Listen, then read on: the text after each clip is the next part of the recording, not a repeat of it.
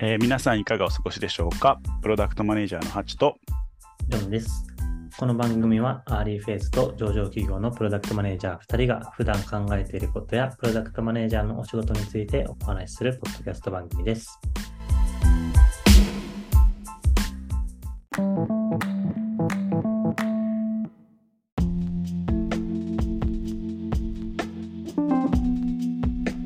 さて今日はジョンさん持ち込み企画なのかなこれは。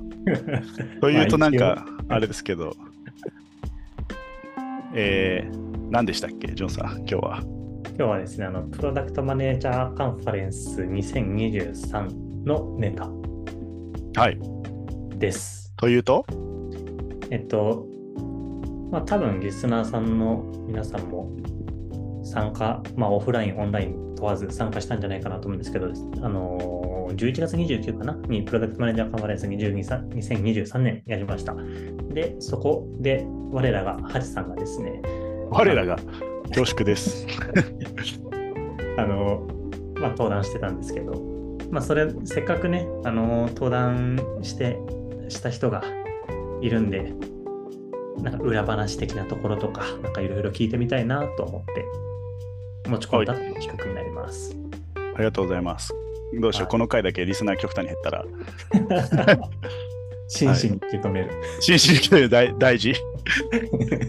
裏話。はい。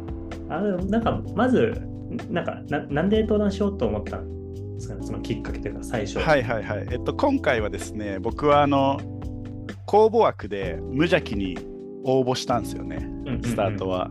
はいはい。あの、倍率がすげえ高いと噂だけど、よくわ本当に高いのかよくわからないうん。公募枠。僕はでも過去に4年連続応募してて、まあこれまで、で落ちてて初めてうん。登壇でしたっていう感じ。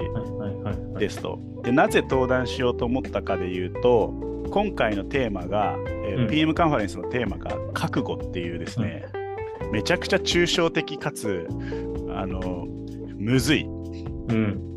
テーマだったんですけどうん。これ僕はあのピボットっていう会社に、えー2022年の10月に入社しましてうんうん。ちょうど1年いろいろやってきたタイミングだったんで、でそのその僕が入ると同時に、えー開発組織の立ち上げもやってたりしたんでうん。あの僕が話したのはプロダクトローンチとチーム蘇生から1年目にやらなかったこと諦めたこと捨てたことっていうですね、えー覚悟を持って何を捨ててきたかっていうお話がある意味こう、すまあ、これミスったら会社が死ぬっていう状況うんをあの経験してきた人ってあんまいないのかなと思ってそれをなんか追体験してもらえたらいいかなと思ってはいはいはい。このテーマで、まあ、登壇しようと思いましたって感じですね。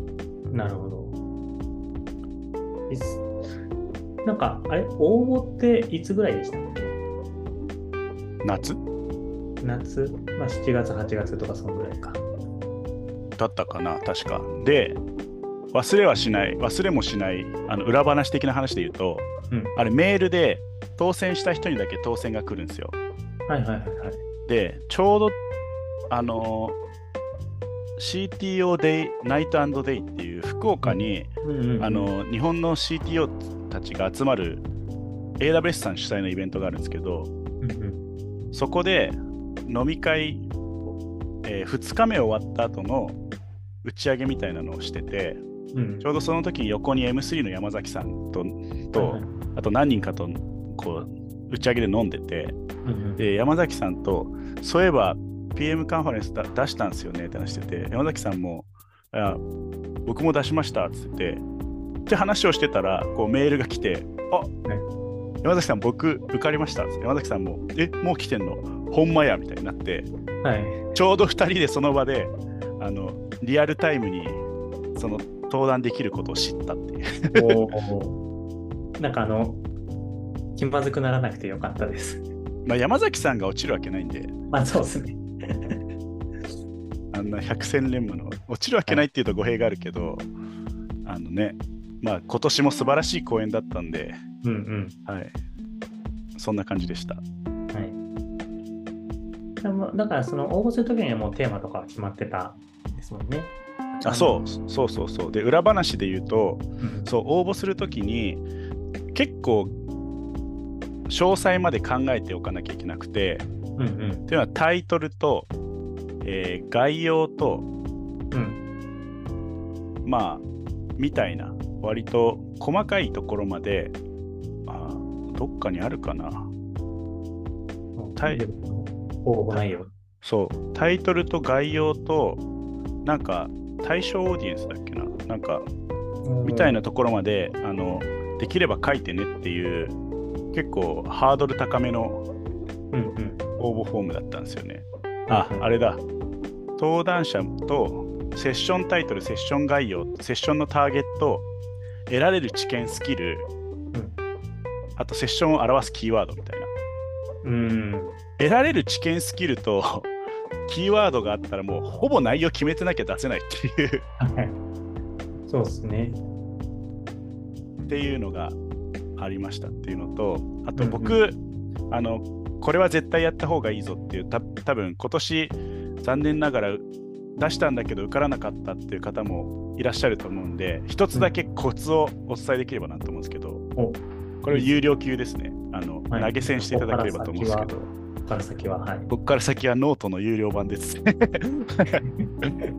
あれです。あの、僕もあのデブサミとかで、うんうんこの公募セッションを選ぶ側なので、うんうん。選ぶ側がまずどういう情報を求めてるかっていう視点でうん、僕はいつも出すんですよ。うんうん。で一番欲しい情報は本当にこのセッションが面白いかどうかの解像度でできるだけ上げたいんですね。うん選ぶ側からすると。うんうん。あのこれは面白いっていう角度を上げたいんですよ。うんうん。ってことはさらに詳細な情報が欲しいんですよ。うんさらに情そう詳細な情報があればあるほどあのそれがいい内容だったら選ばれやすい。うんうんで、まあ、詳細な情報があってもいい内容じゃなければ落ちますって話なんですけど、うん。うん。もう一個落ちるパターンは、しきっと面白いだろう。だけど、詳細情報がないから分からんっていうパターンも落ちるんですよ。うん。なので、ひここから先が Tips なんですけど、僕はあのもし参考となる資料があれば添付してくださいとか、追加で URL を教えてくださいっていうものがあったら、絶対に別資料を作って、スライドを貼り付けます、そこに。うん。なるほど。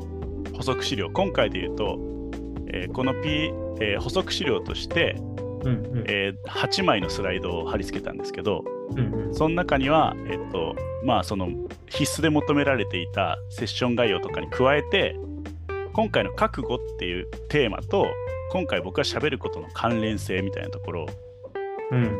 書いたのと、あとですね、えー構成案、具体的にはこういう話をしていきます。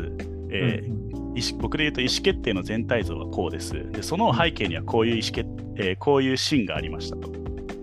えー意思決定基準ですね。で、うんその意思決定基準をもとに実際にこういうことをやってきました、やらなかったです。それをこういうケースで、こういうなケーススタディとしてお話ししますっていう、もうもはやスライド作ってんじゃないかぐらいの構成案を、はい。えー添付しました。うんうんうん。これにより、あの何の話するかが超具体的に分かるので、うん。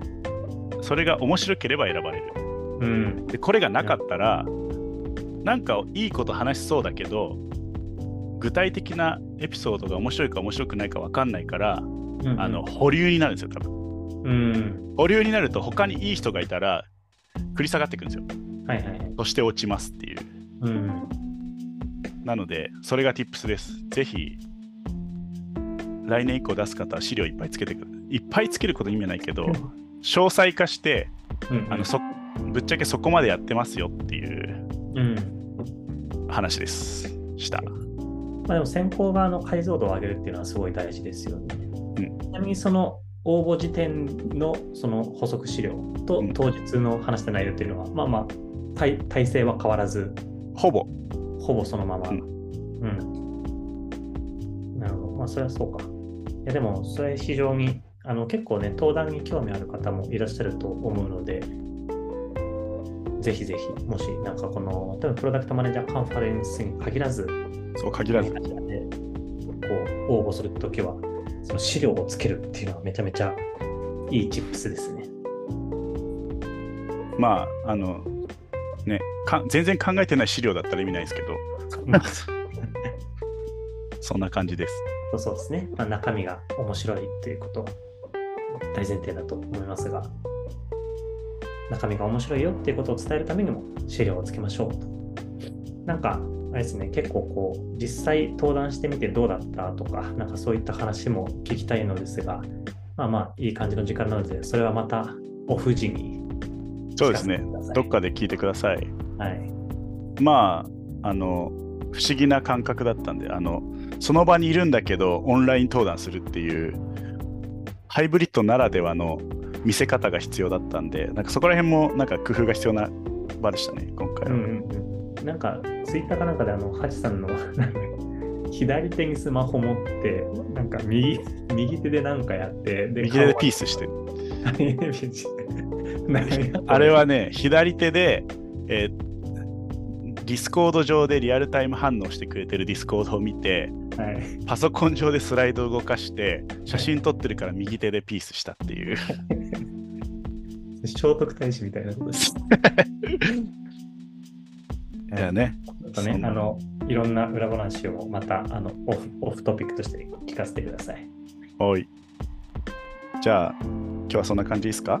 はい、今日はそんな感じでいいです。はい。じゃあというわけで、こんな感じで毎週火曜の朝8時に配信していきますので、興味を持っていただけたら、お好きなプラットフォームでフォローしていただけると嬉しいです。で、えっと、前にも言った通り、ノートもね、やってるんで、そっちの方もね、ぜひ見ていただけたらと思います。はい。はい、それではまた次回お会いしましょう。お相手はハチと。ジョンでした。